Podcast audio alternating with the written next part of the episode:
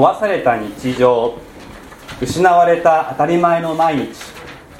ここ数年でヒットしたいくつかの漫画に共通するテーマだというふうに言われています。あまり普段漫画を読まない人にとってはあの何のこっちゃっていう感じがするかもしれませんが、えー、最近ニュースでも出てくる「鬼滅の刃」みたいなのもあのこういう類になっています。物語の冒頭はですね平和な日常が描かれるんですね。しかし突然その平和が崩れ去ります。そこで主人公は隠されたり忘れられたりしていた現実と向き合わされていく。この「壊された日常」というテーマはおそらく3.11の大津波をきっかけにして海でこう語られるようになってきたテーマであろうと思います。そして今年私たちを襲っているこのコロナ禍が再びこのテーマを強く大きなものにしている。大津波とコロナどちらも人間の力の限界を浮き立たせる出来事であります。津波も感染症も古くから人類が戦いそして文明を発展させることによってこう抑えてきた少なくともそう思われてきた自然の脅威であります。津波も感染症も決して消えたわけではない。それは誰もが分かっている。でももはやそれは日常を脅かすことはない。現代文明という壁の中にいれば安全だと多くの人にとって思われていたことでありましょう。しかし人類が築いた壁の高さを越えて津波が押し寄せ感染症が広がる。それが今私たちが向き合う毎日であります。3.11の夜多くの場所で停電が起こりました。そしてコロナ禍の今多くの人にとって精神的な停電というような事態が起こっている。心の明るさ心の光が失われているのではないでしょうか。未来が見通せない。どう生きていったらよいかわからない。の真冬に向かうこの季節に日暮れの速さと夜の長さが続く中で漠然とした不安を抱えてため息をつき闇が過ぎ去ることを願っている。そういう人は少なくないと思います。長い夜に突如突入した私たちは災いが終わり夜明けが来ることをまさしく待ち望んでいるのではないでしょうか。しかし神の言葉を知っている私たちはただ闇の中でもがくものではありません。3.11の夜人の光が消えた世界に輝く星が瞬いているのを多くの人が見つけました。そしてその星を仰ぎ見た。そのように今コロナ禍にあって人の光人が作り出す希望が消えた世界にも輝く星がある。それは御言葉の光です。決して強い光ではありません。でも私たちを確かに導くことができ私たちに確かな希望を与えることができる光。御言葉は語ります。私たちは暗闇と死の影に住んでいるものだと。だから福音書の一章の79節に暗闇と死の影に住んでいた者たちよというふうに書かれていますが、まあ、ここでは過去形に訳されていますけれどもこれは現在のことも指すことができる言い回しです。私たちは暗闇と死の影に住んでいるものだと。聖書は真実を知っているのです。私たちが文明の壁の中で忘れそうになっていても私たちの住む世界は暗闇と死の影である。聖書は今日の私たちの現実に驚きません。それなりに平和でそれなりの日常を送ることができそれなりの人生の展望がありそれなりに人生を駆け抜けることができるそう思われている時暗闇と死の影という聖書の言葉は無視されがちです。しかし人が無視しようとしまいと私たちの住む世界は暗闇と死の影なのだと数千年を超えて聖書は語り続けている人の光が消えた世界で多くの人が夜空の星を仰いだように今こそ私たちは御言葉の光を仰ぐべきであり御言葉の光を高く掲げるべき時なのです。現実を直視した聖書ならばその現実を超えていく力も導きも与えることができる。そして聖書は力強くあけぼのの光夜明けの日の光が私たちに訪れるということを約束しています。開かれているルカの福音書が語るのは今から2000年ほど前のイスラエル社会が舞台です。そこもまた例外なく暗闇と死の影でありました。そこに住むユダヤ人にとって脅威となっていたのは外国ローマの圧政です。非常に重い税金がかけられそして人々は生きていくのがやっとでありました。ある学説によれば4割から5割程度が税金で持っていかれたというふうに言われています。それがどれぐらいの割合か働かれている方だったら身に染みてわかると思うんです。働いたものの半分が税金で消えるとしたらどうやって生きていけばいいでしょうかね。そのような苦しい生活の日々の中ででもそれ以上につらかったことはこの苦しみの中で自分たちの信じている神様が全く何もしてくれないように思える。そのようなことでありました。我々を見捨てないと言われたはずの神様から見放されているそのように思われる日々は苦しみに悩みを増し加えたのです。この物語に出てくるザカリアという男その名前は主は覚えておられるという意味でありました。しかし彼自身もうそんな希望は捨て去りどうにか自分の人生を全うしつつましく命を閉じようとしていたという節があります。しかしこのザカリアを通して神は新しいことをなさいました。待ち望まれた救い主のために道備えをする人物が彼から生まれると神は定められた。そして後にバプテスマのヨハネと呼ばれるようになる男の子が生まれます。神様は忘れない。神様は覚えておられる。人間的にはどんなに長く辛い夜に思えても朝が必ず来る。そのことを体験したザカリアは魂の感動を持って歌うようにこの言葉を発しました。それが今日の御言葉です。この予言の歌。英語ではベネディクトスとして知られていますけれどもこの歌は時代を超え今の私たちにも与えられる希望の光希望の言葉です。この歌は旧約聖書の数々の言葉を用いながら編まれていますが71節から75節が中心になっています。この前後に似たようなフレーズを配置してまるでサンドイッチかのようにしてこう配置し構成していく。これはユダヤ人の得意な構成法です。そしてこの71節から75節の中心の中のさらに中心は主はご自分の聖なる契約を覚えておられたということにあります。ザカリアはここを強調しここのこの喜びを歌っている。ご自分の聖なる契約というのは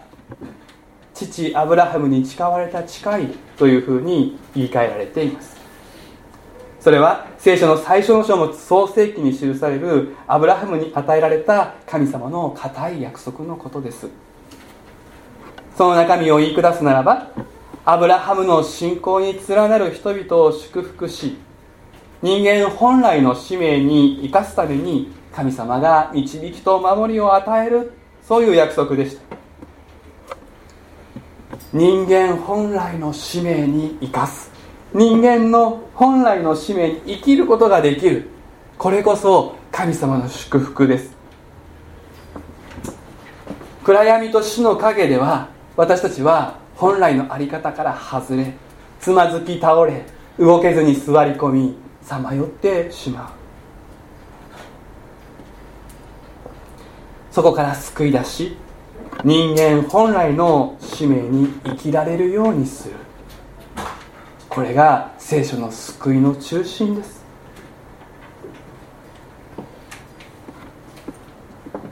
ザカリアはこの契約が守られているということと敵から救い出されるということをほぼ同じ意味で使っております。さてここで子供たちと一緒に考えたいのです。ここで言う敵とは誰なのでしょうか？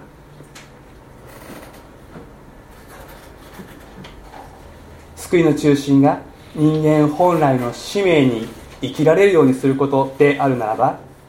その敵とはこの反対。聖書が言う敵とは人間私たちが本来の使命に立つことを妨げるあらゆる力のことを指します。さまざまな力が私たちを人間本来の使命から遠ざけようと働いてきます。現在の身近な脅威である新型コロナウイルス。これも私たち人間にとって必要な不可欠なつながり。交わりを脅かすという意味で敵の一つに数えられるでしょう。病気の人があれば高齢の方があれば直接会いに行って面会して何はできなくても一緒に過ごすことがたくさんの力と励ましになることを私たちは知っている。にもかかわらず私たちはそこに行くことが禁じられている。帰省して年に一度か二度家族と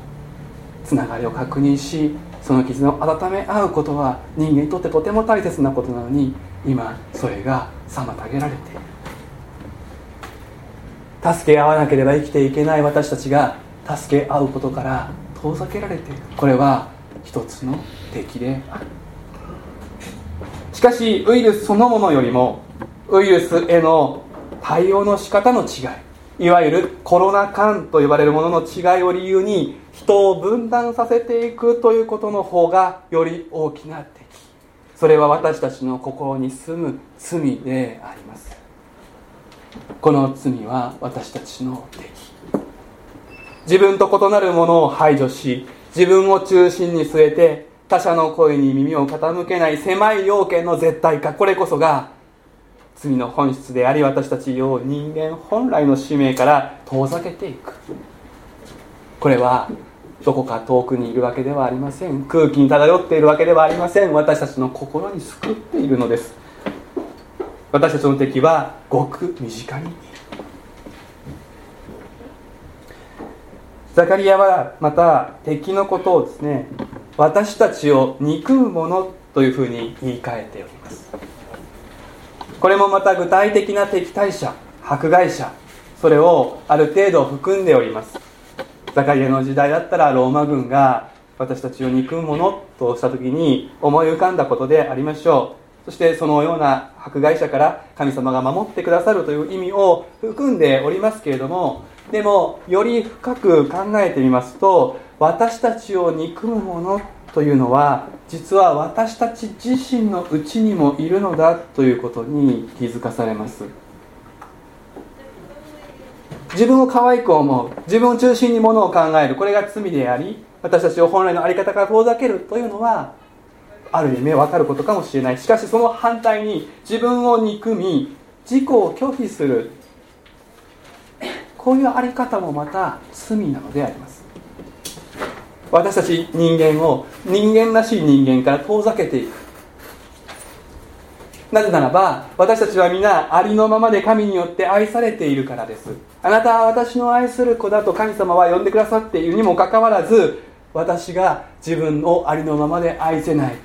ありのままの自分を拒否するということであるならばそれは神よりも自分の声に従っているということになる。愛されているものという神の言葉を否定することになる。真面目なキリスト者ほどこの誘惑に陥りやすいかもしれません。紀元1世紀のユダヤ社会でも自分はもう神に捨てられたのだと自ら暗闇と死の陰に埋没する者がいたことでしょう。ザカリアもその一人であったかもしれません。私たちは皆自己中心という罪からもまた自己拒否という罪からも救われなくてはならないのです。この2つから救われて人間本来の在り方として聖書が示すのは恐れなく主に仕えること。経験に正しく生きることです。のびのびと神様を礼拝し神様に愛されているものとして神様の愛されるこの世界で託された役割を喜びを持って担っていく。それが神の祝福に生きることです。そしてその動機は恐れではありません。罪悪感を解消することとか刑罰を恐れるためにそうするのではありません。人間としてこの生き方が最も健やかで美しく幸いなことであると御言葉によって知らされその生き方に招かれる神様を信頼するがゆえにその道に進むものであります。そして私たちがその道に進むことができるために全てのこと必要な全てのことを罪の許し贖いを成し遂げてくださるのが私たちの神様です。そしてそれが聖なる契約を覚えておられるということが意味することです。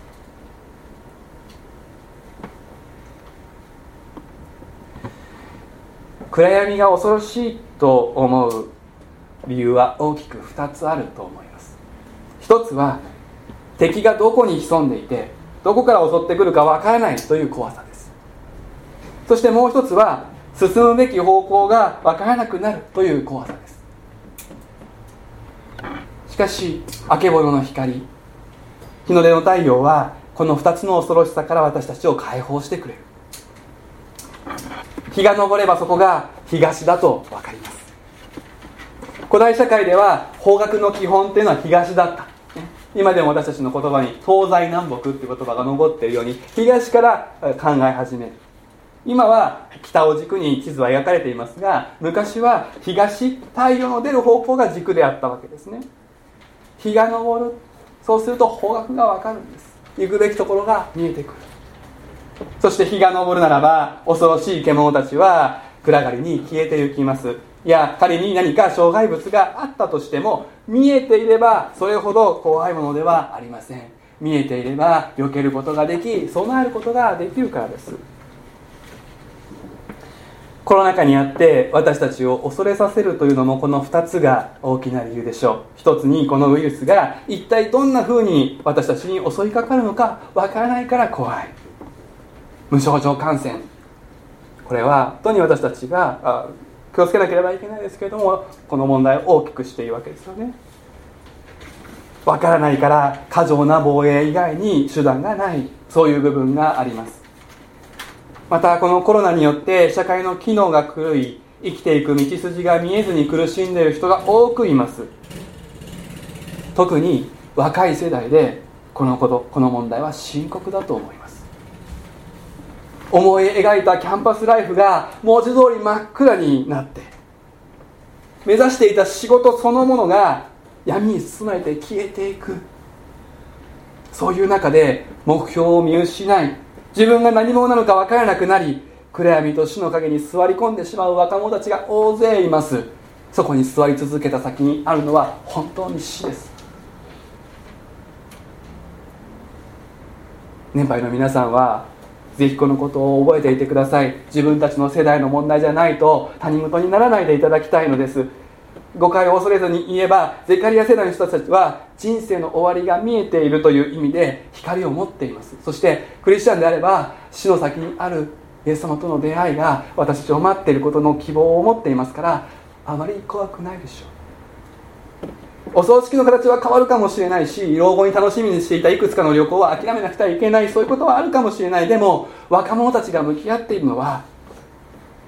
これから長く続く人生の見通しの悪さです。ウィズコロナポストコロナの中でこの世界はどうなっていくのか。大人たちがわからないんですから若者に見えるはずがありません。この若者世代の苦しみを他人事にしてはならない。教会の子供たちこの地域の子供たちがこれから向き合っていく現実なのであります。そしてザカリア世代にもまだまだできることしなくてはいけないことがある。このことを覚えてぜひ祈っていただきたいと思います。闇が深まり死の影が色濃く覆う世界で神様は何しておられるのか。どうして神様は速やかにことを起こしてくださらないのでしょうか？私たちの心にある疑問ではないかと思います。世界中のクリスチャンたちがこの半年以上の間コロナの収束を祈って願っていてもまだなお収束の兆しは見えません。新型コロナだけではありません。私たちと生きる世界ではどうして神様はまだと思うようなことはたくさんあります。アドベントに入ってから今年このことについてはお話をした部分があります。神様は時間をかけ私たちを待たせることによってのみ可能なことを成し遂げようとしておられる。これが答えの一つです。そしてその一つは私たちのうちに忍耐を生み出すことなのだとお話をしました。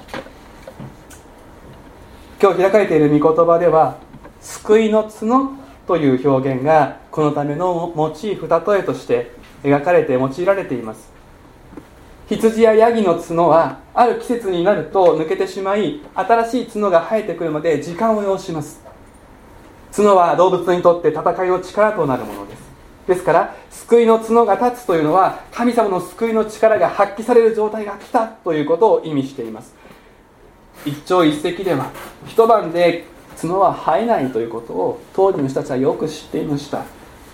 もちろんこれは神様の力が時間によって何か制約されているということではありません。神様はその気になれば一瞬でことを行うことができます。しかし角の生え変わりのようにじっくりと時間を使うことを好まれることがある。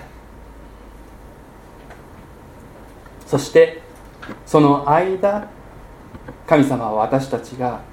苦しんでいるそのことを遠くから眺めているのではありません。78節に「深い憐れみ」という言葉があります。これは腸がよじれて切れてしまうようなちぎれてしまうような腹渡が痛むというような強い痛みを伴う感情。これを指す言葉です。神様は私たちが暗闇と死の陰で苦しんでいる時に私たち以上の痛みをご自分のものとしてその苦しみに寄り添っていてくださるのです。そして日の出を待つことができるように私たちを支えていてくださる。明け物の光夜明けの太陽とは何のことでしょうか？それはそうです。メシアキリストイエス様のことです。私たちに必要な夜明けとはキリストの到来のことです。ザカリアが予言した通りイエス様があのクリスマスの夜にこの世界に新しい時代をもたらし罪と死の支配する世界に光をもたらすためにお生まれになったそうですザカリアの予言したあけぼのの光は霊的な次元においてはすでに輝いていますすでに朝が来ているすでに日は昇っているだからこの主イエスの光に照らされるなら今私たちは敵が何者なのかどこに潜んでいるのか知ることができます。御言葉によって今日私たちは敵が何なのかが分かるようになっている。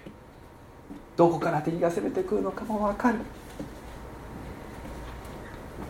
新型コロナは警戒すべきだけれども本当の敵はそこではないということも分かっています。そしてどこに向かって生きればよいのかどこに向かって生きれば平和がシャロームが訪れるのかということも知らされていて私たちは今まさに人間本来の使命に生き始めている。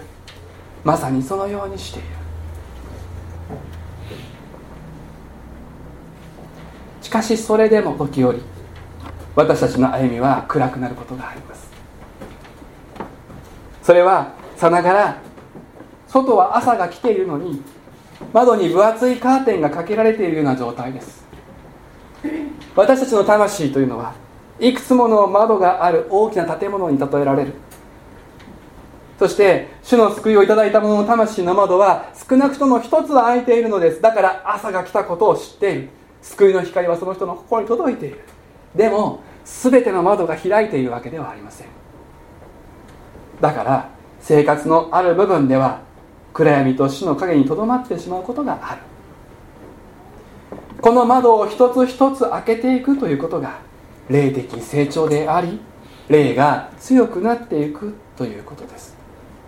神様はこのことにおいても光である。神様はここにもおられる。神様はこの問題にも解決を与えてくださるのだと信じ告白して神様の御声に従っていく領域が増えていくこと。これが窓が開けられていくことです。窓がこのようにして開いていくにつれて私たちは目の前の現実がどんなに暗かろうと神の祝福の器としていつでもどこでも歩めるようになっていく。窓が開いていくにつれ敵を恐れることがなくなり敵に襲われることも減っていく。敵は消えませんが敵を恐れることはなくなっていく。窓が開いていくにつれ生活のどの領域でも平和に向かって歩めるようになる。聖書が言う平和シャロームそれには健やかさという意味もまた含まれています。ちょうど日の光を浴びると私たちの体が元気になり癒されるように霊的な光を浴びるほどに私たちは人間本来の健やかさを取り戻すのであります。闇は病の温床になります。しかし信仰を持って窓を開けるならば私たちは救われていく癒されていく私たちの霊は強くなっていきます。そしてその時私たちもまたザカリアやバプテスマのヨハネのように夜明けを告げるもの。夜明けを告げるもの。主の到来の道備えをするものとして生きることができるようになる。そのようにして私たちは完全な夜明け。あらゆる次元において暗闇と死の影がなくなる。主の再臨に向かって待ち望みつつ歩みを続ける。身体的物理的な次元では私たちはこの世界の人たちと全く同じように同じ痛みと悩みを共有します。クリスチャンだからコロナにかからないなんてことはないわけです。しかし霊的な朝日を心に魂に迎えつつこの地の闇と向き合っていくならばこの地の人々と連帯して生きていくならば私たちのうちに何が起こるのか。あの種の深い憐れみが腹渡よよじれるほどの強い痛みを伴うような神様の真実の愛が私たちのうちにも生まれてくる。抱くようになって変えられていく。そうなんです。長い夜のような日々に私たちを置かれる主のご意図の一つは私たちの心にあの種の深い憐れみを生み出すことにあるのです。これもまた忍耐と同じように苦しみ悩みが短い間には決して育まれることもないものなのです。この種の深い憐れみこそ救いの角です。この種の深い憐れみが私たちを強めるのです。この種の深い憐れみがこの地を癒すのです。私たちを通してこの種の深い憐れみが光のようにこの地に届いていくように神様はそのことを願っておられる。忍耐と同じように生え変わる角のようにこれは時間をかけなくては生まれない。だからこそ主は今日も私たちを待ち望むようにと招いてくださるんです。主の招きに応えて今日も主を待ち望む者としてこの週も主を待ち望む者として。深い憐れみを求め忍耐を求めて歩んでいきたい。お祈りをいたしましょう。深い憐れみを持って私たちを愛してくださる神様あなたの皆をあがめ賛美いたします。長い夜災いの最中にあって神様は私たちのことを忘れておられるのではないかと思われるような中にあってもどうか私たちの心をあなたの光に向けさせてください。私たちの魂のうちに暗いところがあります。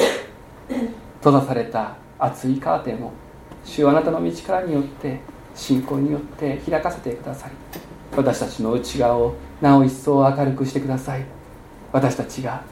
この地の闇の中で輝く光として光を知っている者光を持っている者として生きることができますように。そうして神様今なお死の陰に座っている方々のところに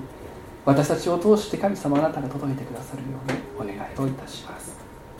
救い主イエス・キリストの皆で祈ります。アーメン。